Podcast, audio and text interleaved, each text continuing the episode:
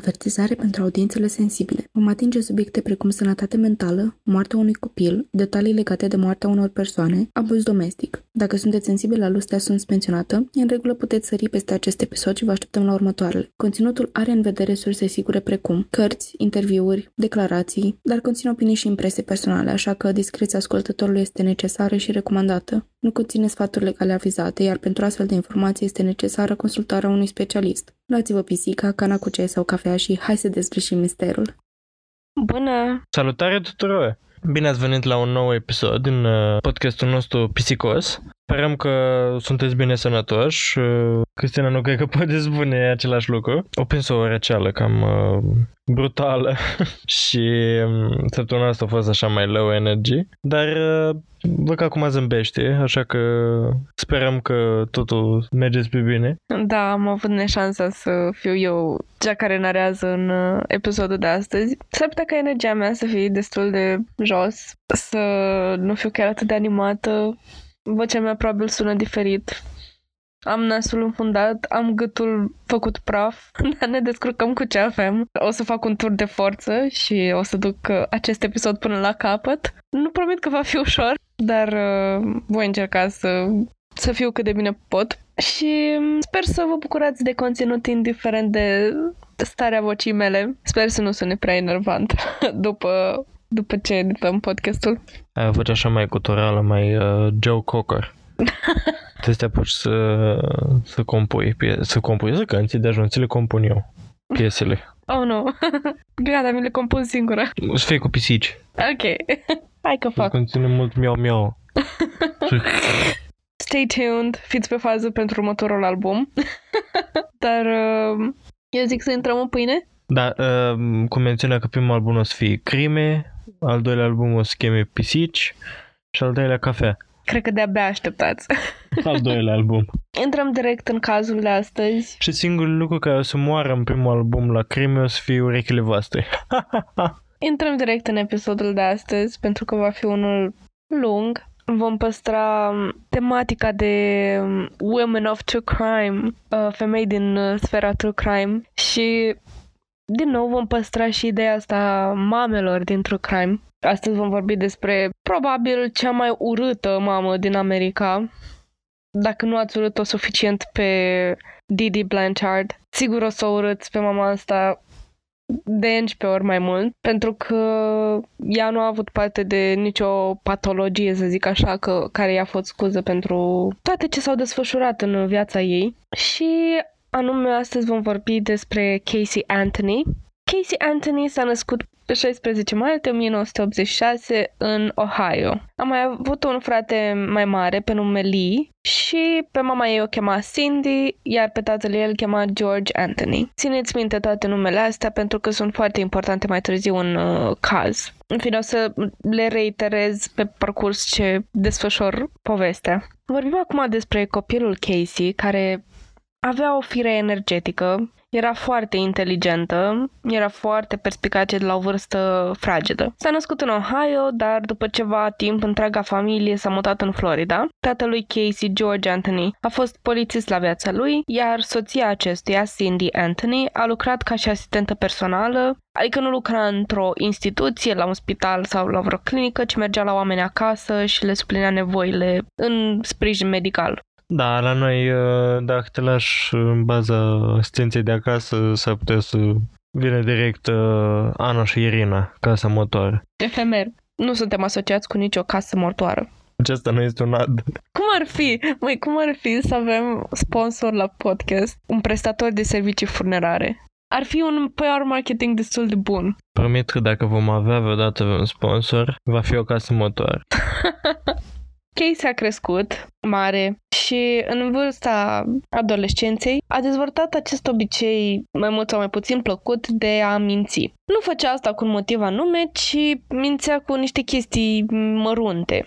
Și nu, nu avea sindromul Munchausen, înainte să vă întrebați. Sau cel puțin nu a fost diagnosticat vreodată. Bine, este în viață și în ziua de astăzi, deci diagnosticată nu a fost, as far as I've researched. Deci avem o fată la liceu care în perioada asta a început să se îndepărteze de părinți și a vrut să rupă legăturile și dependența de aceștia. Dar desigur că în timpul liceului cât de independentă financiar poți fi? Așa că s-a format această convenție tacită în casa Anthony, în care Casey trăia în casa părinților și aceștia, din urmă, nu se băgau în viața ei. La un moment dat au ajuns să nu mai știe nimic de fata care trăia în casa lui Cindy și a lui George, ca semn că reușise Casey să se îndepărteze atât de tare de părinții ei. În timpul liceului, pentru fanii serialului Euphoria, voi face acum o referință, era un fel de Cassie. Și cine nu știe, Cassie este un personaj din serialul Euphoria de pe H B O Max, care mereu iese la întâlniri și... Nu, sunt, nu suntem sponsorizați nici de H B O Max. Toate când ne-ar plăcea. În fine, Cassie mereu ieșea la întâlniri și era văzută într-o relație. La un moment dat este indusă mania pe care o avea Cassie și dependența pe care o avea de atenția băieților și simțea mereu nevoia să fie într-o relație. Așa era și Casey a noastră, poate nu în un caz atât de exagerat ca Cassie, dar uh, nici lui Casey a noastră nu-i, uh, nu-i prea plăcea să fie văzută singură. Mereu uh, avea în viață câte un băiat pe care să-l numească iubitul ei și she didn't want to be single, nu-i, nu-i plăcea singurătatea. Desigur că tot a- în tot acest timp părinții ei nu știau cine e prieten, cine e iubit, dacă are vreun amic la școală sau... orice din viața fiicei lor. Au încercat să fie implicați în viața ei, dar Casey nu îi voia implicat, așa că încerca să îi țină cât de departe putea. În liceu trecea printr-o fază sălbatică, să spun așa, în care petrecea nopțile, schimba parteneri foarte des, ieșea cu prieteni și, să, și în fine, stătea afară întreaga noapte. Dar în tot acest timp, Cindy și cu George nu puteau interveni în viața ei. Parte pentru că nu îi lăsa și parte pentru că probabil convenția asta era destul de ok pentru liniștea casei lor. Desigur, ca în viața orice, oricărui adolescent, vine momentul în care trebuie să graduezi liceul și George și Cindy își doreau să celebreze acest eveniment în, din viața fiicei lor. Erau foarte încântați, au făcut invitații, au plănuit această petrecere, iar cam cu două, o zi, două înainte de ceremonie, au încercat să intre în vorbă cu Casey și să-i ceară uh, detalii cu privire la ceremonie, când este, unde este, la ce oră. Desigur că părinții trebuiau să fie prezenți acolo. Nu au reușit să primească vreun răspuns concret, așa că au sunat la școală. That's what you do. Și ce credeți că au aflat părinții Anthony? Că Casey nu va putea să gradueze din cauza că a rămas corigentă restantă, în fine, nu știu cum se numește exact la liceu, la majoritatea materiilor. Și părinții nu aveau nicio idee de asta până în momentul ăsta.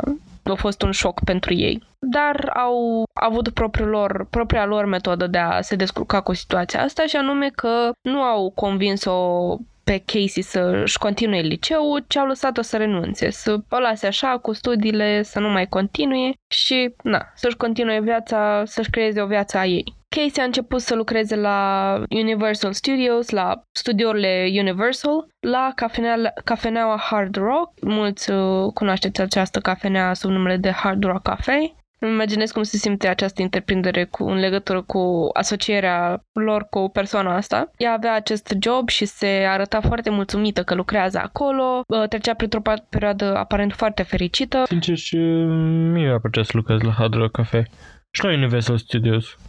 I know. It's literally my dreams to lucrez like at Warner Bros. I really want to work for them. Dar Hard Rock, adică Universal Studios, așa... Bine, nu ca, ca nu în calitate de chelneriță, dar adică I want to be in the production or something, dar e un job destul de bun, adică poți să urci o leacă scara ierarhică. Eu aș juca ca și chelner. Mi-a plăcea la Hard Rock Cafe. Să vezi cafea. Mă putești la Starbucks. Nu, dar nu la noi, în altă țară. La noi la Starbucks, îți pare că toate lateurile astea season, timt și așa, au același gust și orice-i pune, toate face altfel dacă îi schimbă numele. Da, și e o frustrare de-a mea constantă. În noiembrie, da, noiembrie anul trecut am fost în Londra și, bine, eram super saturată de toate băuturile crăciunești, pentru că, desigur, când vine Crăciunul, când vine toamna, all the pumpkin, pumpkin spice lattes uh, și toate astea, like, greu încercate de mine Și în fine, țin minte că fix înainte să mergem îmi luasem din România băuturi crăciunești și ajunsesem acolo și din nou am trecut printr-un Starbucks, eram hai să încercăm cum este Starbucks aici, adică nu speram să fie foarte diferit, but... dar era altceva, era efectiv raiul de pe pământ. La, mi-am luat un gingerbread latte și a fost amazing, nu se compară. Deci, jur, toate băuturile din România au gust la fel la Starbucks. Dar n-ar trebui. Eu credeam că asta e normal. Mi se pare că toate chestiile lor cu praful și cu condimente și cu așa, de fapt, tan aceeași condiment în toate, ca să pară mai variat. În fine, a noastră Casey nu lucra la Starbucks, dar aparent lucra la Hard Rock Cafe și se arăta foarte mulțumită că lucrează acolo, părea că se apropie din nou de părinții ei când le povestea despre ce se mai întâmplă la job, despre colegii ei, despre clienții pe care îi servea. Părea, părea într-un punct în care era mulțumită de viața ei. Este luna ianuarie anului două mii cinci. La vârsta de nouăsprezece ani l-a întâlnit pe viitorul ei iubit, Jesse Grant, și s-a îndrăgostit iremediabil de el. Viața i-a arătat bine. A trecut prin momente turbulente în anii liceului, dar acum are un job, o casă, a părinților, dar tot un acoperiș deasupra capului și un bărbat pe care îl iubește. Mai târziu, în același an, a rămas însărcinată. Din nou viața ei a întorsătură destul de neplăcută, deoarece nu știe ce să facă. Parcă nu-și dorește să țină sarcina, dar nici nu ar face avort. În timp ce se gândește ea ce să facă, i-a venit ideea că poate, poate să dea copilul spre adopție. Și așa capă și de copil și poate să-și continue viața dinaintea sarcinii. Câteva luni, în timp ce își continua sarcina, a uitat să își anunțe părinții de noua bucurie ce are să le facă. După șapte luni de sarcină, a decis să facă asta, așa, întreagă. Acum și-a ascuns foarte bine sarcina de șapte luni pentru o persoană minionă care era Casey. Ar fi trebuit să fie destul de vizibilă în punctul ăla. Nu știu, detaliul ăsta omis, nu știu dacă este ignoranța părinților sau libertatea pe care o vrut-o ei să le ofere. Adică nu înțeleg, adică mi se pare destul de abominant ca fata ta la nouăsprezece ani să fie însărcinată. Da, este majoră, dar are nouăsprezece ani, are o viață înainte și timp de șapte luni tu să nu observi că ea este însărcinată. Da, poartă haine largi. Cred că poți să ascunzi o sarcină timp de șapte luni. Poate nu mai mult de atât, da. Mi se pare că e ceva atât de greșit cu George, cu Cindy, că au reușit să nu vadă. Nu știu, mi se pare mind-blowing ca doi părinți să nu-și dea seama. Sau poate au văzut și au vrut să lase pe ea să le zică. M-am gândit la asta, am încercat să sugerez asta, dar nu cred. În fine, își vedem mai târziu de ce. Casey a spus că folosea haine largi ca să nu-și dea nimeni seama de sarcină, dar până la urmă, la șapte luni, George cu Cindy au aflat despre starea fetei și decizia ei de a plasa copilul înspre adopție, dar vă dați seama că viitorii bunici nu ar fi de acord cu asta. Au fost de-a dreptul scandalizați că fata lor s-ar gândi la așa ceva, dar rămite să acționeze asupra planului ei. Practic, problema lor nu era sarcina în sine, în punctul ăsta, ci mai degrabă ce se va întâmpla și care va fi soarta viitorului bebeluș. Părinții și-au pus într-un final piciorul în prag și i-au interzis lui Casey să renunțe la copil.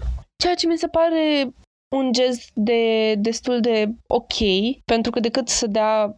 Acum vorbim la nivel de idee. E decizia ta dacă vrei să păstrezi sau nu sarcina, ea decis să păstreze sarcina. Au făcut asta cu bună voință, putea oricând să se ducă la o clinică și să avorteze fătul. Așa ar fi fost foarte justificabil. În punctul ăsta, după ce naște cu copilul, are un copil. E decizia ei ce să facă cu copilul. I guess, po- poți să-l dai prin adopție, dar mi se pare foarte wholesome că părinții lui Casey au vrut să păstreze copilul. Ideea este că problema mea unde stă cu Cindy și cu George e că nu au luat, luat responsabilitatea copilului asupra lor când, a, când au văzut că Casey nu-și dorește să păstreze copilul după naștere. Mi se pare greșit în momentul în care au făcut din copilul nou venit, care mai târziu aflăm că o cheamă Caylee, nu au luat responsabilitatea Caylee, responsabilitatea vieții copilului, asupra lor. Încă au lăsat-o mai departe pe Casey să se descurce cu copilul, chestie cu care eu nu sunt de acord. În fine, este data de nouă august două mii cinci. S-a născut Caylee Marie Anthony. Acum, în mod oficial, tatăl fetiței este Jesse, dar cu adevărat nimeni nu știe cine este adevăratul tată al fetiței. Chestia asta rămâne un mister și în ziua de astăzi. Adevărul este că pentru bunici nu a contat așa de mult și nu au presat-o pe Casey să afle adevărul. Casey a menționat la un moment dat că tatăl fetiței a fost implicat în un accident și a murit, dar e posibil ca asta să vină din obișnuința ei de a minți compulsiv. Vedem că Casey nu este consistentă cu poveștile ei, își schimba adesea narațiunea, o dădea dintr-o poveste în alta, nu puteai desluși cu adevărat ce este real și ce nu. Și-au dorit ca sarcina să fie cunoscută public. O chestie, asta e ca un fel de, ca o chestie pe lângă, care mi s-a părut total dubioasă. Părinții lui Casey și-au dorit ca, adică nu au avut nicio problemă ca sarcina să fie cunoscută public, adică nu e un lucru de condamnat or something, adică totul e ok with it, dar și-au decis să, să ascundă sarcina de cel mai dubios om, adică de ce ai vrea să ascunzi sarcina de Lee, de fratele lui Casey.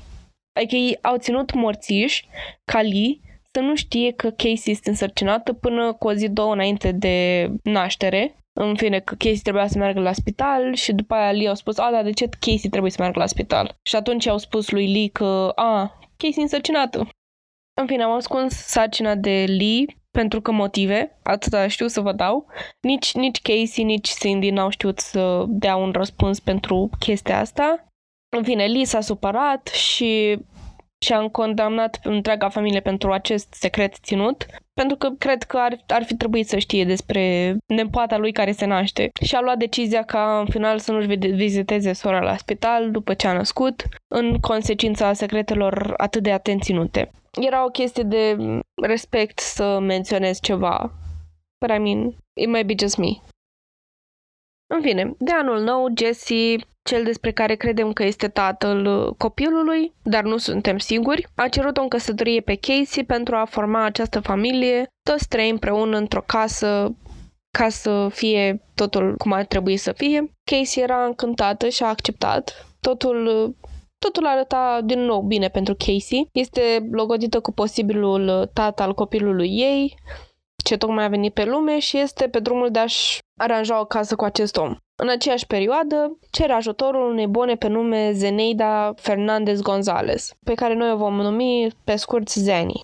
Așa cum îi și spunea toată lumea, în special Casey. Îi plăcea să-i spună Zeni Neni și este porecla ei declarată. Părinții au fost sceptici în privința lui acestei Zeni și au vrut să știe de unde și până unde a apărut această prezență în viața lor.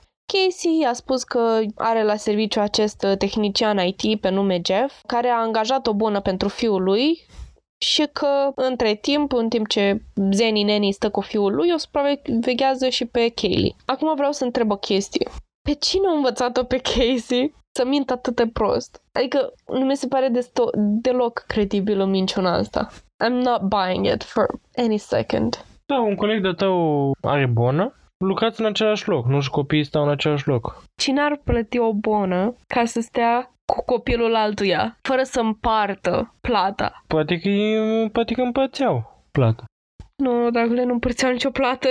Să vă zic că erau prieteni de serviciu, poate bun. Dacă am plătit-o eu, nu mai e sens să plătești tu. Oricum stă cu copilul meu. Aparent există o Zeni Neni, deoarece fetița Caylee vorbea despre această dădacă și câinele ei, dar nimeni din familia Anthony, în afară de Casey, nu a văzut-o la față pe această femeie Zenaida. Au fost conduse teste genetice, până la urmă, care au concluzionat faptul că Jesse nu era tatăl fetiței, ceea ce l-a distrus total pe Jesse, deoarece oarecum își dorea ca el să fie tatăl și să aibă grijă de copilul ei. În mai două mii șase, logoda dintre Jesse și Casey s-a rupt pe motiv că Casey devenea din ce în ce mai agresivă și se schimba de la o zi la alta. S-au despărțit aproape imediat, Casey a intrat din nou în scena datingului, a început să-și caute jumătatea. În perioada asta a continuat cu năravurile din timpul liceului, petrecerile ce se terminau târziu în noapte, petrecea timp cu prietenii ei. În aceeași perioadă îl întâlnește pe Tony, un D J amator ce își dorește să facă o carieră din această formă de divertisment. Casey o aducea adesea pe Caylee cu ea la apartamentul acestui tip, apartament în care locuiau cu alți oameni și își petreceau o mare parte a timpului lor acolo, făcând tot felul de lucruri, iar Casey încă își avea reședința acasă la părinții ei, care îi ofereau toată dragostea și atenția fetiței Caylee. Chiar i-au amenajat și propria ei cameră, o îmbrăcau, o hrăneau și erau foarte implicați în creșterea ei. cincisprezece iunie două mii opt. O ceartă mare s-a asuprit asupra familiei Anthony. S-a lăsat cu țipete și inimi frânte. șaisprezece iunie două mii opt, în următoarea zi, Casey cu fiica ei au plecat într-o excursie de, cu serviciu în Tampa, Florida. Casey a plecat tunând în urma ei. Era nervoasă și nu prea părea că își dorește să se întoarcă. Așa că și-a împachetat bagaje destul de multe și această zi a fost ultima în care Caylee, în vârstă de doi ani și zece luni, a fost văzută. Ceea ce s-a întâmplat cu adevărat a fost că Casey nu s-a dus în Tampa, ci a plecat la apartamentul iubitului ei, Tony. Când a ajuns la acest apartament, Caylee, fetița, nu era cu ea. Când era întrebată de Caylee, Casey mereu avea un răspuns bine calculat, că aceasta era cu dădaca Zeni, ori că avea o întâlnire în care se jucau cu un copil de-a unui cunoscut. Mereu era undeva. Timp de o lună, Casey a stat la apartamentul iubitului ei și desigur că în tot acest timp, bunica copilașului se interesa de nepoțica ei. Dar de fiecare dată Casey spunea că Caylee nu este disponibilă, ori doarme, ori are un playdate, ori nu putea să vorbească la telefon, sub vari motive. Coincidențe. În această vacanță, Casey a început să petreacă mai mult ca oricând. Iubitul ei era D J, așa că Casey mergea oriunde Tony avea petreceri, ori chiar ieșea de una singură cu prietenii ei. Posta poze cu ea la petreceri pe MySpace. Eu nu am prins MySpace, dar e un nume destul de nostalgic pentru unele persoane. Pentru că mi se pare, dacă nu a fost prima, a fost printre primele platforme de socializare, din câte știu eu despre MySpace. Da, a fost un fel de Yahoo Messenger, combinat cu Facebook. În fine, și pe contul ei de, de pe această platformă găseai poze cât mai actuale de la petreceri la care participa, pe baruri, bând, fumând, toate celea. Which is not a problem. Și dacă stai să te gândești, Caylee, Casey este de vârsta noastră. Și din nou, nu face ceva abominant pentru orice om normal, mai ales un om care a trecut de vârsta adolescenței și a scăpat de sub jugul părinților, doar că această tânără era mamă și responsabil, avea pe umeri responsabilitatea unei vieți de fetiță pe mâinile sale, care, mind you, nu a fost văzută de ceva timp încoace. Ne întoarcem la viața lui Casey și avem acest episod în care ajunge la un motel și a ajuns acolo cu uh, rezervorul practic gol. Mașina pe care o conducea era a părinților, dar era folosită de Casey pentru ca fetița ei să fie în siguranță, în fine, să îi suplinească orice nevoie de deplasare. S-a cazat la acest motel și a realizat că banii pe care tocmai i-a dat pe cameră erau toți banii care mai rămăseseră. Așa că nu are bani să se ducă la benzinărie, să-și pună benzină în rezervor, iar cel mai rațional lucru pe care îl poate face orice om în situația ei a fost să abandoneze mașina, desigur. Angajații la motel au început să fie deranjați de mașina care stătea acolo de destul de mult timp încoace, așa că au chemat o firmă de tractări să preia mașina de pe proprietatea motelului. La scurt timp, George a fost sunat în legătură cu mașina abandonată și atunci vă dați seama că s-a panicat. Au stabilit la telefon toate detaliile, unde e mașina, cât costă să o ridice și toate cele necesare și George s-a pus la drum. Ajunge la locul stabilit, își recuperează mașina și este condus către vehicul pentru a-și lua acasă. Era cu un bărbat, un lucrător de acolo și au ajuns la mașină, iar imediat ce aceasta a fost deschisă, un miros înțepător i-a lovit pe amândoi. Muncitorul a realizat imediat că miroase a cadavru. Și aici reiterez discuția din episodul trecut în care spuneam că probabil niciunul dintre noi nu a avut neșansa și cel mai probabil nici nu am avea această neșansă să simțim un miros de cadavru, dar este un motiv recurent în cazurile true crime în care persoanele au simțit astfel de mirosuri și au știut imediat despre ce e vorba. I don't know, un cadavru de animal miroase la fel ca un cadavru de om? Am căutat chestia asta și am ajuns la concluzia că nu, dar mă gândesc că ar putea avea câteva similitudini, nu știu, poate. Nuanțe. Adică, na, din nou, n-am miros niciodată un cadavru de om ca să îți spun exact. I mean, poate din cauza asta dă lumea seama. Probabil miroase la fel ca un cadavru de animal și cu toții am mirosit în vara un cadavru de animal călcat pe stradă. Da, posibil. Deci George a ajuns acasă desigur nervos din cauza deranjurilor provocate de toată situația cu mașina, și a rugat-o pe Cindy să vină imediat la mașină uh, să-și dea și ea cu părerea despre mirosul din uh, portbagaj. Uh, aceasta a fost de acord că este un miros destul de înțepător și neplăcut. Au deschis portbagajul și au găsit o pungă de gunoi neagră pe care nu au deschis-o, dar pe care au aruncat-o fără să se mai uite de două ori. Au spălat mașina atenți, au folosit o sticlă întreagă de detergent pentru tapiserii și au lăsat ușile deschise ca să scape de miros. Acest fir al narațiunii a fost declarat de Cindy. În punctul ăsta, cei doi părinți sunt foarte supărați, îngrijorați și au tot felul de nelămuriri, se le zburdă prin minte. Cindy încearcă să o contacteze pe Casey, dar desigur eșuează și a decis să ia asta în propriile mâini și să o găsească singură. A condus o muncă de detectiv, cu toate că detalii erau puține. Își amintește de Tony și că cel mai probabil Casey a plecat la el acasă, așa că îi găsește adresa, conduce până acolo, bate la ușă și până la urmă intră. Peste tot se află droguri, băutură, dar o găsește pe Casey. Cindy o întreabă de fetiță, dar desigur că Zanny Nene are totul sub control și că copila este în grija dădacei. Cindy, îngrijorată, nu mai avea răbdare cu Casey. Era determinată să ia fetița și să aibă grijă de ea, dar bietul copil nu știa pe unde e. Și mai exista un impediment în toată situația asta: minciunile lui Casey, desigur. Aceasta din urmă a devenit foarte defensivă la interogările mamei ei, care nu primea răspunsurile pe care le voia și le merita pe bună dreptate. Casey devenea agresivă din cauza sentimentului de umilire pe care îl oferea Cindy, care devenea și ea din ce în ce mai agitată și mai panicată. Până la urmă, Casey cedează și merge cu mama ei acasă. Cindy sună numai puțin de trei ori la serviciile de urgență, unde declară că Casey i-a furat mașina și că mai apoi a abandonat-o. Um, I have someone here that I need to um, be arrested in my home.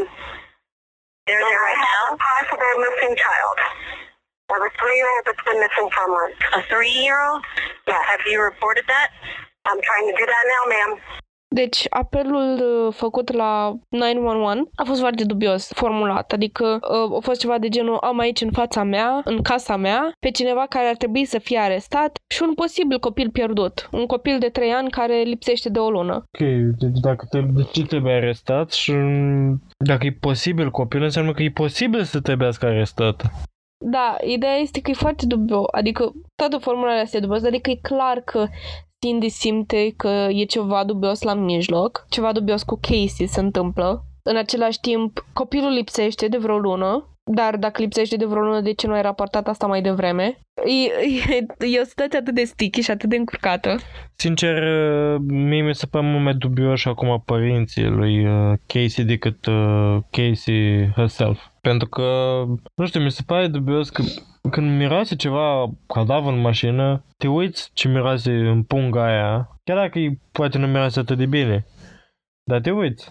În al doilea rând, și cred că o să ajungem la un, un punct cu punga aia, dar pe lângă asta, e dubios vorba lui după o lună în care ea o dispărut, nu-ți dai seama că nu vrea să te dea la telefon și că așa, și pe lângă asta parcă ziceau că au ei grijă de ea, de fetiță, pentru că au pus-o pe Casey să nu o dea pe adopție. Și că avem noi grijă de ea. Da, nu știu exact cât în discuția asta a fost ideea de avem noi grijă de ea, cât mi se pare vorba ta abuziv că au pus-o să păstreze copilul, când, în mod evident, Casey nu putea fi responsabilă de viața ei, dar pe mintea unui copil. Și măcar dacă tot vrei să păstrezi ființa aia care, din nefericire, a ajuns pe pământ, de ce nu iei tu responsabilitatea ei asupra ta dacă tot îți dorești atât de mult să rămână în familie sau să nu o dea spre adopții? Da, e asta, e cu scosul castanului cu mâna altă, știi? Exact. Și pe lângă asta, da, văd unde merge asta, cumva, cred că Casey a făcut ceva, a făcut ceva foarte rău lui Caylee. Also, Casey, Caylee, Cindy, îți fac foarte confusing, da. Și pe lângă asta, ce vreau să spun e că pe lângă vina lui Casey, că a fost, da, că probabil o a făcut din nou ceva foarte rău lui Caylee, cred că sângele lui Caylee, dacă a murit, până la urmă, nu știm, dar în caz că i s-a întâmplat ceva rău, cred că sângele ei este și pe mâinile părinților, clar, pentru că ei au insistat să nu o dea spre adopții, de fapt au insistat. Din câte mi-ai spus, tu au obligat-o cumva. Suntem părinții tăi și îți cerem să nu o dai spre adopție. Da, la vorba ta cu Casey, Caylee, Cindy, am fost foarte confuză pe parcursul întregului episod. Mereu, le, mereu încurcam Caylee cu Casey și chiar și pe script am scris câteodată Caylee când era vorba despre Casey. Singurul mod în care reușesc să-mi aduc aminte care e și cum e, e că știu că Casey are aceeași nume și în Euphoria. Așa reușesc să mă pun pe linia de plutie de fiecare dată când vorbești. E foarte confusing. La un moment dat am vrut să schimb numele lui Caylee și să-i spun pe al doilea ei nume, Marie, ca să fac puțin o diferență, dar așa îi spune toată lumea, Caylee spune toată lumea, Caylee o să-i spun și eu. Ar fi cam kind of disrespectful să îi schimb numele doar pentru că nu-mi convine mie pe narațiune și doar e confusing. Mergem mai departe cu apelurile care au fost făcute.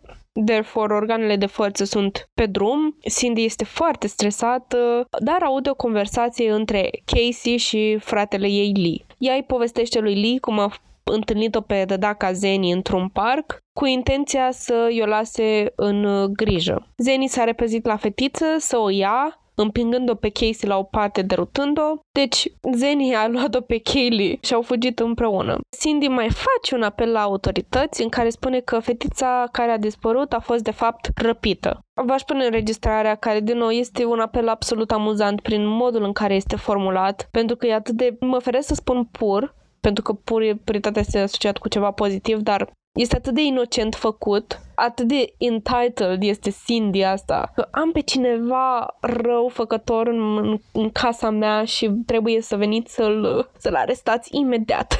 Vă recomand zece minute în care sunt toate apelurile făcute la nouă unu unu. Mergeți, căutați-le, dați click, ascultați-le și luați, trageți-vă voi concluziile voastre. Dar ca și calitate, înregistrarea este mai proastă, așa că vă scutesc urechile de bruiaje. Dar vă spun direct ce a spus, tradus, citez.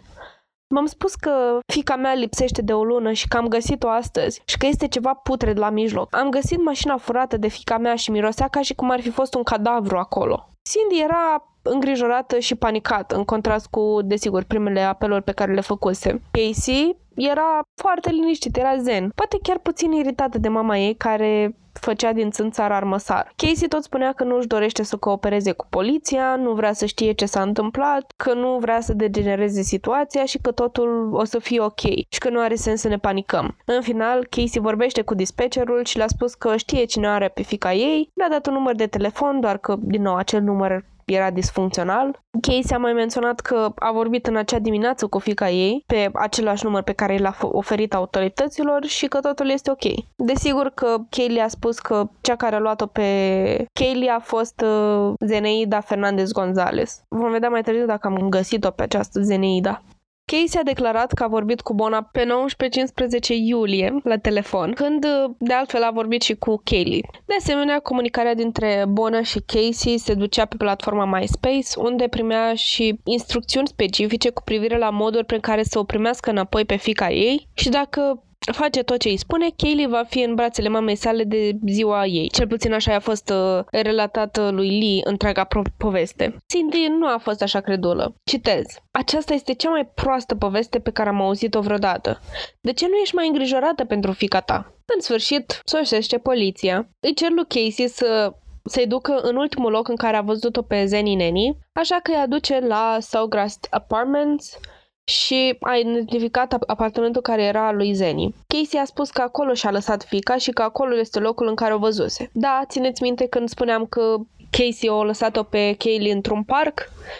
Acum și-a schimbat povestea. În mod evident. Casey a oferit o descriere a lui Zeni. A spus că ea avea douăzeci și cinci de ani, un metru șaptezeci, șaizeci și trei de kilograme, păr negru, citez, dinți perfecți de la New York și că arăta ca un zece. Asta este descrierea persoane care tocmai ți-au furat fiica. șaizeci și trei de kilograme, nu șaizeci și cinci, nu șaizeci. șaizeci și trei în mod specific. O cântărit-o. Nu știu, mie mi se pare că oferă mai mult complimente persoane care i-a răpit fiica, dar to each their own. Ai, da, ai ceva de spus în privința bonei de zece? Cred că pe un site cu bone online, cred că într-adevăr avea cinci stele.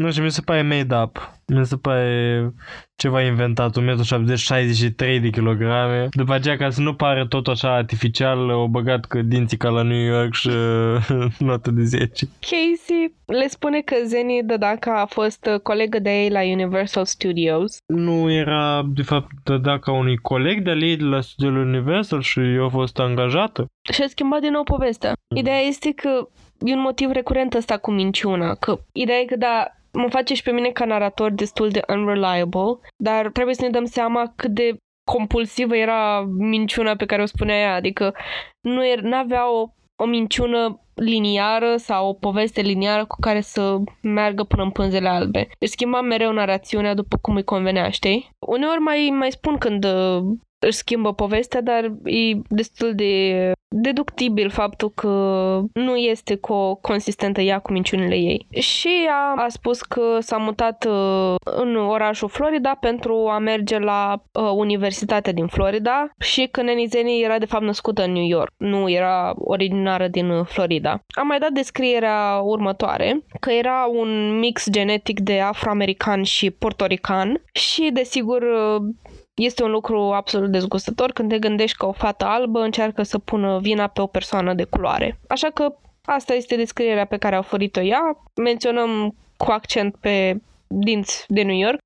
Imediat după ce s-a terminat acest interviu, poliția urcă la apartamentul în care Casey spunea că Zeni trăia, așa că a bătut la ușă, fără răspuns, s-a uitat înăuntru, din nou, fără niciun răspuns. Nu este mult până își dau seama că nimeni nu locuia acolo. S-au dus la proprietar, șeful de scară, în fine, ei au landlord, administrator, și îl întreabă dacă au un dosar sau un istoric cu persoanele care au trăit acolo, dar acesta i-a asigurat că nu a trăit, nu a locuit nimeni în acel apartament din martie. Ei uh, îi cer videoclipurile de supraveghere, uh, mai ales din uh, ziua în care Casey a lăsat-o pe Caylee la Neni Zeni. Au primit înregistrarea camerelor de supraveghere din acea zi, dar nu au văzut-o pe această femeie și nici pe Caylee. Nici nu cred că o vor mai găsi vreodată. În fine, poliția și-a dat rapid seama că nu se află nimeni acolo și că nu asta era pista pe care trebuiau să o urmărească. Au început să pună întrebări cu ocupația lui Casey de, din viața de zi cu zi, cine este ea și au dus o mini-investigație asupra anturajului ei. Au aflat că nu avea niciun coleg la studiourile Universal pentru că nu lucra acolo. Cel mai probabil a lucrat acolo pentru o perioadă foarte scurtă de timp, dar a fost dată afară. Dar imediat ce poliția a aflat aceste informații, nu le-a descoperit lui Casey imediat uh, și când au fost siguri că ceva mai grav se întâmplă cu Casey, au luat-o frumos cu mașina, au dus-o la studiouri, au rugat-o să-i ducă la șeful ei ca să o întrebe de Neni Zeni. Casey a intrat în instituție ca și cum ar fi lucrat acolo, se comporta ca și cum era la ea acasă, până a început să se învârtă în cercuri între birouri. Imaginați-vă că polițiștii o urmăresc îndeaproape, până fata noastră Casey cedează și mărturisește că ea de fapt nu lucrează acolo. Desigur a fost arestată imediat sub pretextele următoare: mărturie mincinoasă, neglijarea unui copil și obstrucționarea justiției. Ne întoarcem la Cindy Anthony, care stă la o cafeluță cu polițiștii, nu literalmente, stă la investigațiile polițiștilor și le povestește cum a recuperat ea mașina, despre un mirosul urât care venea din portbagaj. Detaliul omis de Cindy a fost că mirosul din portbagaj era de pizza putrezită, pentru că era și o cutie de pizza în portbagaj. Cel puțin așa a declarat. Îți dai seama că detectivii tocmai cu asta se ocupă și au încercat să scoate de la ea că în mașină nu era miros de pizza putrezită și tot o întrebau dacă nu era un alt miros mai specific, dacă nu mirosea altceva, ceva mai nasol, a, eu știu, carne, a, ceva mai urât mirosol decât pizza putrezită. În fine, cât s-a mai făsticit Cindy, până la urmă nu a ieșit nimic din interogări, cu toate că pe apelul făcut oficial la, un, la autorități spunea că Cindy spunea că miroasea cadavru, dar aveau nevoie de declarație oficială. Până la urmă nu au primit-o la fața locului și au adus la mașina în cauză niște câini care pot detecta miros de cadavru ca să confirme o eventuală prezență a acestuia în mașină. Și câinii își fac bine treaba, au reacționat destul de proeminent în prezența portbagajului. De asemenea, investigatorii au găsit pe fundul portbagajului niște pete mici, care puneai că avea dimensiunea unui corp mic. Toate chestiile astea indică faptul că, la un moment dat, în istoria mașinii ăleia, cel mai probabil istoria apropiată a mașinii ăleia, a existat un cadavru în interiorul portbagajului. Ai petele alea, care, din nou, experții își dau seama de la ce poate, ce poate fi o pată, mai ales că iau probe și tot felul de chestii. Ai apelul la nouă unu unu, care mama spune că mirosea cadavru. Like, pune chestiile astea cap la cap, adică cineva ar trebui tras la răspundere pentru crimă în situația asta. E atât de evident. În fine, au scos covorul din portbagajul mașinii, l-au testat, au confirmat că sunt reziduri de la descompunerea corpului, precum și cloroform și nu doar o, o, o sticlă de soluție de carpetor. mister Proper? Da, nu era doar mister Proper, era fratele lui mai mare și mai puternic. Chili bang. De asemenea, era păr în portbagajul mașinii, așa că au făcut teste A D N de păr și testele au venit și era fia lui Cindy, ori a lui Casey, ori a lui Caylee. Mamă! Wow!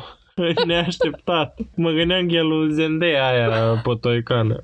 Zen- Zenaida. Da, da, da, așa. Părul era mai lung decât al lui Casey. Deci, nu era părul lui Casey. Nu era tratat, vopsit, eu știu, decolorat, spre deosebire de părul lui Cindy. Deci, nu era nici părul lui Casey, nici al lui Cindy. În concluzie, sigur era părul lui Caylee. Bine, asta e discutabil. Pentru că la un moment dat în viața ei, sigur... O stat Ch- în portbagaj. Nu, sigur Casey o avut pe mai lung. Și e posibil să fi căzut pe tutonica de pe... Adică nu se pare greșit să asum că nu a avut pe mai lung. Bineînțeles că a avut la un moment dat în viață. Și părul mai avea și ceea ce se numește bandă de descompunere, care este un fenomen specific corpurilor care se descompun. Și anume că părul face o anumită bandă întunecată, numai în situația în care corpul se descompune. Deci e clar că Cindy și cu Casey sunt în viață și nimeni nu știe unde e Caylee. Anchetatorii, desigur că confiscă și computerul familiei și pe bună dreptate, pentru că au găsit o mână de dovezi incriminatorii și pe computer. Au găsit Google searches, au căutat pe Google cum să faci cloroform. Practic, ce dovezi mai ai nevoie că ceva dubios se întâmplă cu, dacă nu cu familia asta, cel puțin cu acest trio miraculos de Casey, Caylee, Cindy. Deci toate semnele o incriminează pe Casey. În fine, Cindy este întrebată cu privire la căutarea sa de pe Google pentru cloroform și când oamenii legii au cerut explicații cu privire la această căutare, Cindy a răspuns că de fapt a căutat clorofilă pe computer pentru că câinii ei mân- au mâncat bambuz din curte și au vrut să vadă dacă este toxic sau nu. Și în timpul căutării a scos termenul de cloroform, nu clorofilă, pentru că asta are foarte mult sens. În fine, a văzut cloroform că i-a apărut la căutare, a dat click pe cloroform, s-a interesat și cloroform, aparent nu a căutat mai departe pe clorofilă, deși dacă tot ai vrea să vezi dacă bambusul este toxic pentru câinii tăi, nu poți să cauți pur și simplu este bambusul toxic pentru câinii mei sau nu, nu ai căutat clorofilă.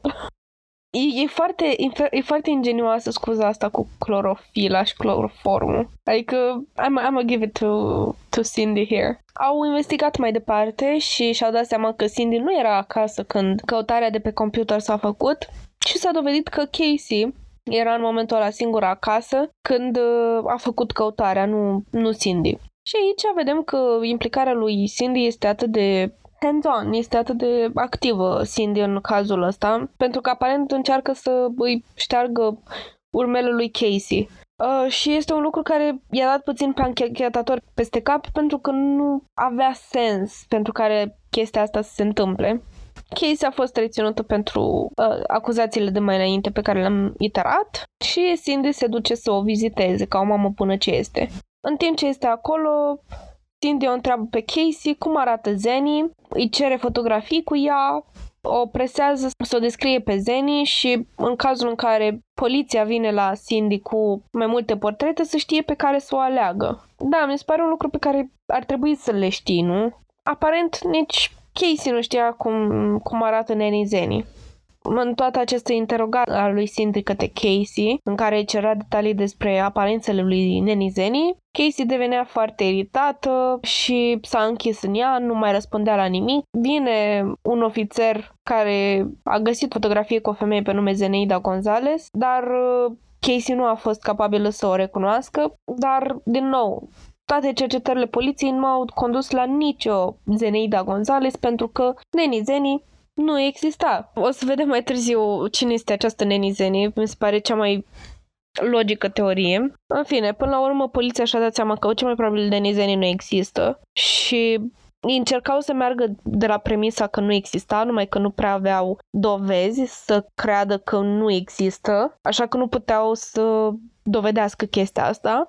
Câteva luni mai târziu, Zenaida cea adevărată, adică cea pe care au găsit-o polițiștii, a inițiat un proces pentru defăimare împotriva lui Casey și cam aici se termină narațiunea ei. Mă bucur pentru Zenaida, și mai bagă niște bănuți în buzunar. Când Cindy și George o vizitează pe Casey în închisoare, aceștia o informează pe Casey că oamenii spun că Caylee este moartă. Fapt înspre care Casey își dă ochii peste cap și spune, citat, surpriză, surpriză. Cindy a întrebat-o pe Casey ce îi spune instinctul de mamă, la care Casey răspunde că Caylee nu este departe. Așa că Casey ajunge să angajeze un bărbat pe nume Jose Baez ca avocatul ei legal, care scrie apoi o scrisoare către biroul șerifului despre disponibilitatea lui Casey de a coopera cu forțele de ordine. În curând, după aceea, un judecător stabilește cauțiunea lui Casey la cinci sute de mii de dolari, care a fost plătită primind totodată un dispozitiv electronic de monitorizare, după care a fost eliberată. Casey s-a întors la casa părinților, unde tătea și înainte. În, în această perioadă mass media a pus stăpânire pe toată povestea asta și încercau să o stoarcă cât de mult puteau.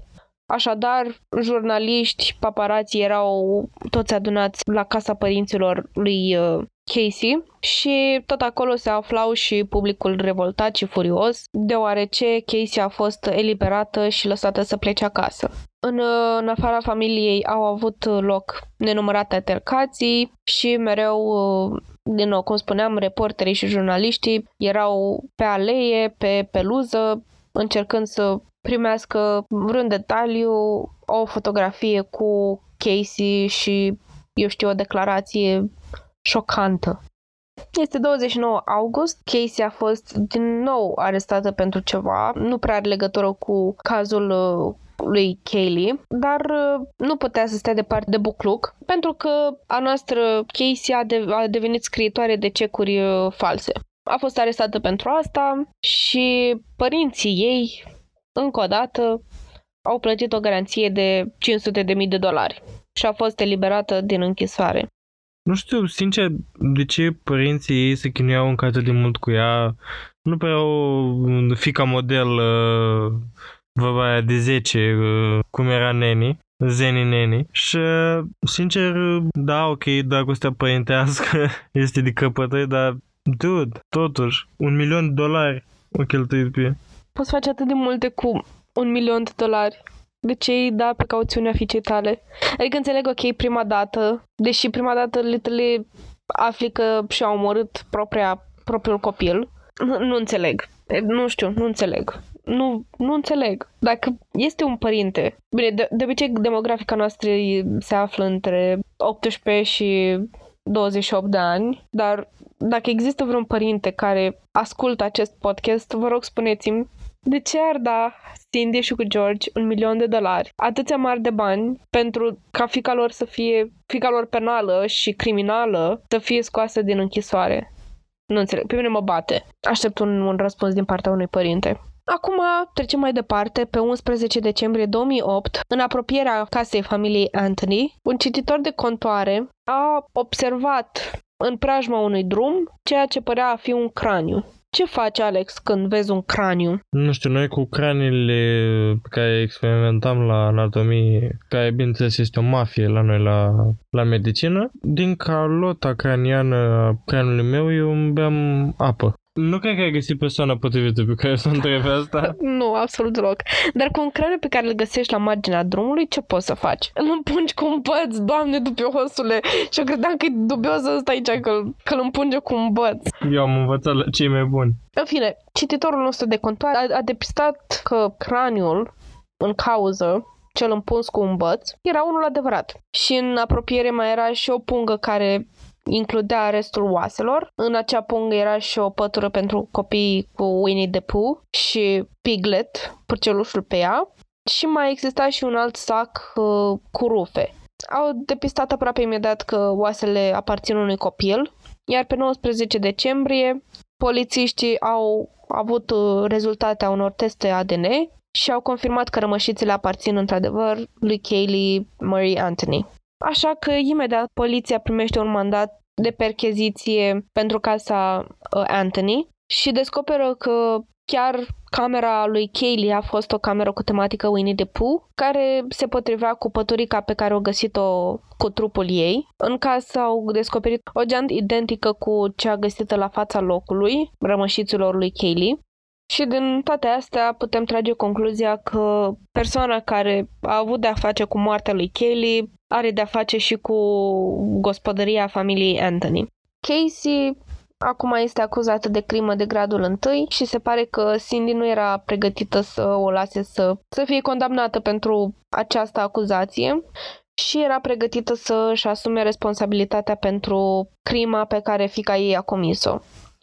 Între timp, George, tatălui Casey, nu era atât de binevoitor și era singurul aparent normal din uh, casa Anthony și era sigur că Casey era responsabilă pentru toate astea, nu-i credea prostiile despre nenizeni și ce mai inventa ea pe acolo și mereu când încerca să-i aducă problemele astea în fața lui Cindy, ea nega totul și spunea că vorbește prostii.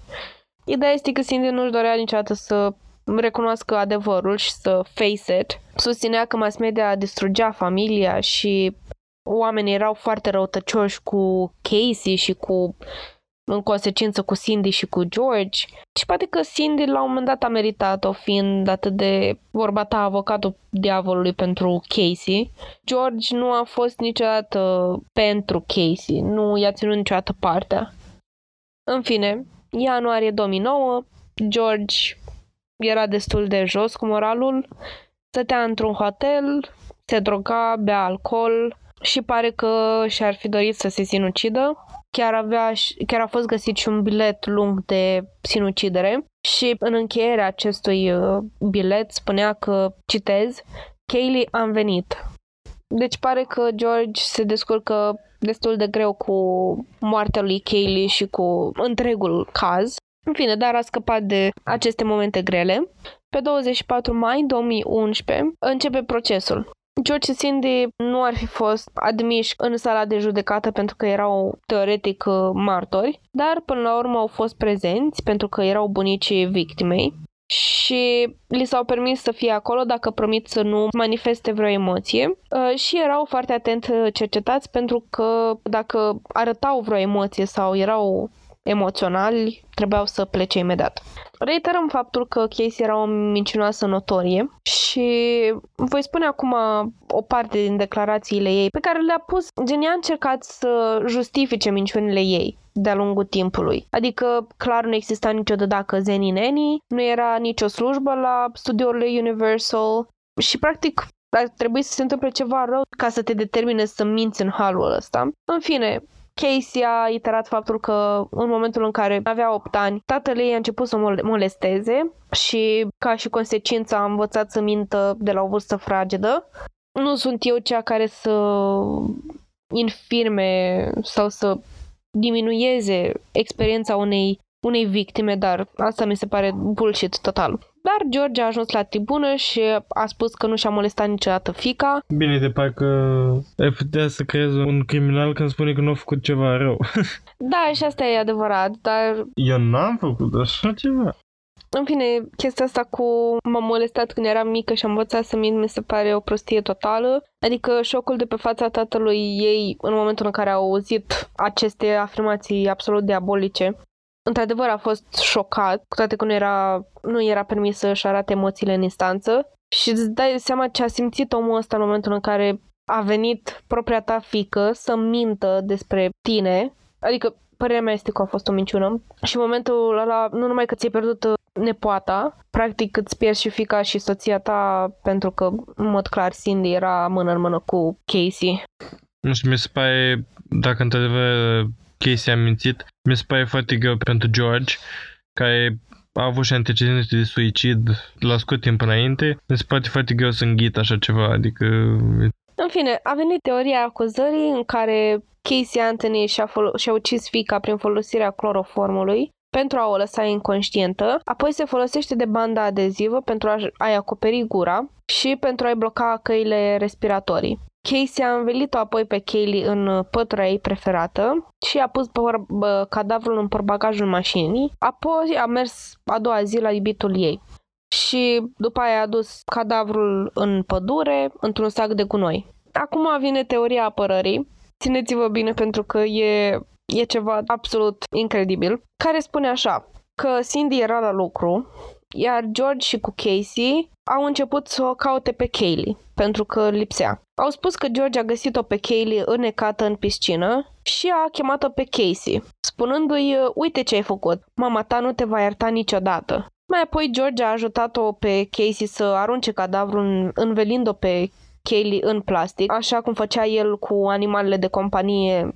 care au murit. Și vine și a treia teorie a lui Cindy, care crede că Caylee s-a anecat accidental în piscină, în timp ce Casey trebuia să o supravegheze.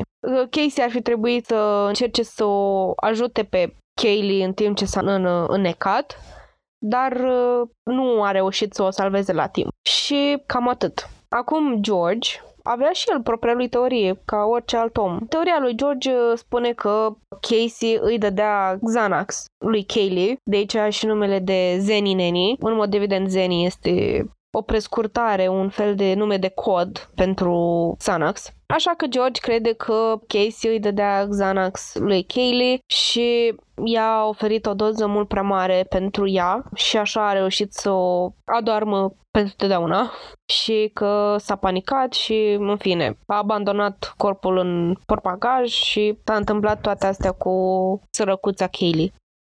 Procesul a durat foarte mult timp și verdictul a venit în final pe cinci iulie, după aproximativ zece ore de deliberare și mulți vă așteptați ca Casey Anthony să fie acuzată și pedepsită pentru, eu știu, orice, crima fiicei ei, dar juriul a găsit-o nevinovată și desigur că oamenii au devenit furioși pentru că toată America o considera pe Casey vinovată pentru ceea ce a făcut.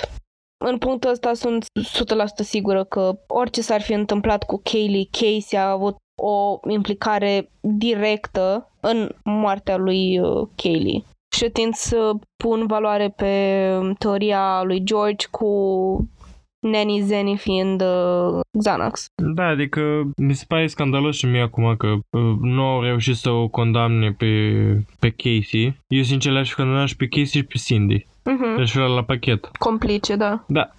Ideea este că din tot ce mi-ai povestit în acest caz, pare că nu sunt destule probe. Da, au fost găsite, dar nu a fost nicio dovadă a implicării lui Casey și ale Cindy, doar pentru faptul că nu le-au păsat. Da, poate să intre ca neglijență a copilului, dar mai mult de atât nu poți dovedi. Nu poți dovedi că una din ele sau ambele au luat parte la moartea lui uh, Caylee. Bine, acum dacă ei ai dreptate și e o chestie care aparent la o pereche de ochi proaspătă, cum sunt ai tăi, da, pare că sunt mai mult dovezi circumstanțiale, nu dovezi directe, care să acuze o persoană în mod direct de o crimă. Adică au găsit geanta aia asemănătoare, în fine, dar nu e nimic concret. Da, din nou, geanta putea să cumpere oricine altcineva o geantă la fel, că nu era singură din America. Da, sunt multe coincidențe, foarte multe coincidențe, dar nu poți acuza o persoană doar pentru coincidențe. Trebuie să ai ceva sigur, uite cum a fost la O J Simpson. Și nici acolo măcar nu a fost condamnat. Uh-huh. Vorba aia, acolo a găsit uh, mănușa însângerată la el în casă și nu a reușit să-l condamne. Poate că uneori uh, excesul ăsta de zel uh, în aplicarea legii îi ajută pe criminali și cumva, na, într-adevăr, conform legii nu prea o poți condamna, pentru că nu a făcut nimic uh, cât să merite condamnată pentru crimă. Da, într-adevăr și-o neglija foarte mult fata, o lăsat-o pe mâna unei dădaci, cum spune ea, dar totodată o groază de oameni își lasă copiii pe mâna unei dădaci. Și chiar dacă o mințit despre dădacă, ok, o mințit și o, o condamn pentru că o mințit, nu pot să o condamn pentru că o mințit. Nu e sinonim cu ea a omorât-o. Dar, într-adevăr, toți putem fi siguri că ea a omorât-o. Da, e unul dintre cazurile alea în care e atât de aproape. Poți să, poți să o atingi cu mâna, poți să, poți să o simți, știi, ești o sută la sută sigur. Dar e atât de frustrant când e să dovedești chestia asta. Îți dai seama că dovezile sunt mult prea puierile ca să ateste vinovăția unei persoane.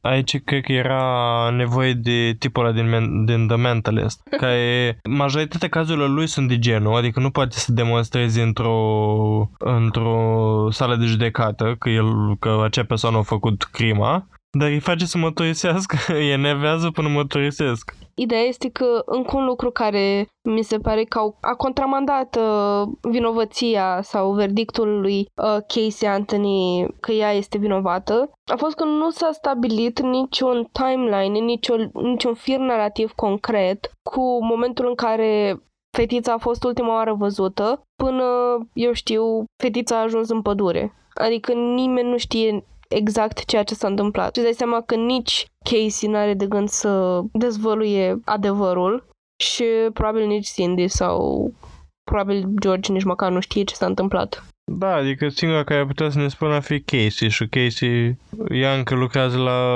Hard Rock Cafe. Categoric, ceea ce am discutat în episodul ăsta a fost doar o introducere, pentru că sunt foarte multe chestii de discutat. La un moment dat Casey Anthony și-a plătit avocatul în favoruri sexuale, ceea ce, în mod evident, este ilegal să faci și câte și mai câte chestii care, din nou, în mod clar Casey este vinovată și n-a putut să iasă la suprafață vinovăția ei pentru că motive și pentru că a știut foarte bine să-și ascundă urmele. Mi se pare că ori a ieșit sau urmează să, să scoată și ea o carte, de genul O J Simpson, uh, If I Did It. În două mii șaptesprezece mi se pare că a scos cartea sau urmează să scoată, nu mai știu exact, nu am interesul să, să o citesc pentru că știu că ea este vinovată și m- mă frustrează. E unul dintre cazurile alea frustrante, absolut devastatoare când îți dai seama că ești atât de lipsită de putere să faci ceva, chiar și să o acuzi. E absolut frustrant. Îmi pare rău. Da, e unul din, din cazurile alea de la confession tapes, la care îți vine să dai cu pumnul în pereți. După, adică, is this real? Chiar se poate întâmpla așa ceva? Chiar poți să scapi basma curată după o asemenea chestie? Adică, literally, nu știu unde este copilul tău de doi ani timp de o lună. Este găsit mort și tu ești achitată. Doar pentru că tu ai spus că nu știu ce s-a întâmplat cu ea. O dispăt. Eu credeam că ea lui Chila Dădacă. Dădacă, dacă ai Dădacă. A, nu, probabil nu o să o găsiți niciodată, pentru că... E... Dădacă Zeni. Da, Zeni, da. A, am uitat, da. Mă duc acum la Universal Studios să lucrez. A, lucrează la Universal Studios? A, nu, nu, doar că îmi place să mă plimb pe acolo. Da, știi ce ziceam la început? Că mi-a plăcea să lucrez acolo și mi se pare că e o dream job. Aparent chiar este dream job și pentru ea. Da, dar visăm la răspunsurile voastre uh, și vă așteptăm pe Instagram la crime punct si punct pisici să ne spuneți, să, să vă exprimați frustrările acolo. Lăsați-le în, în D M-uri, în comentarii și chiar sunt curioasă să văd ce aveți de spus voi despre minunata noastră Casey Anthony și dacă acum a devenit și cea mai urâtă mama României, desigur din afară. Sper, să nu, sper că nu avem așa ceva în România. Eu sincer nu favorizez nici pe Cindy. Eu cred că singur om uh, inocent bine în afară de Caylee uh, din această familie este George, George. Și poate uh, Lee. Dar nici de el nu, și el mi se pare dubios. A fost soa s-a însăginat și aproape un născut un copil și nu știa. E o, e o familie cu, cu de toate. Mie, nu știu, mie mi se pare simpatic George și chiar sunt în asentiment cu el, adică empatizez cu persoana lui și cu suferința lui uh, și îmi pare rău că a trebuit să treacă prin toate astea, să fii trădat de propria ta fiică, să fii lăsat la moment, cel mai greu moment probabil din viața oricărui bunic, să fii lăsat de propria ta soție și practic să fii de partea unui criminal, fie că este și copilul tău, mi se pare o trădare la un absolut un alt nivel. Și să știi că copilul tău minte, e just, nu știu, nu, nu cred că pot să exprim cât de rău, cât de, cât de rău îmi pare pentru ceea ce a trebuit să experimenteze acest om. Sperăm că nu am afectat prea multe persoane emoțional. Și urmează episodul următor. Evident. în, mod, în mod clar. Uh, Alex, ne dai vreun indiciu? Pot să spun doar că următorul episod e așa mai uh, witchy, mai uh, despins din uh, Supernatural. Abia așteptăm. Ne auzim atunci. Pa! Pa!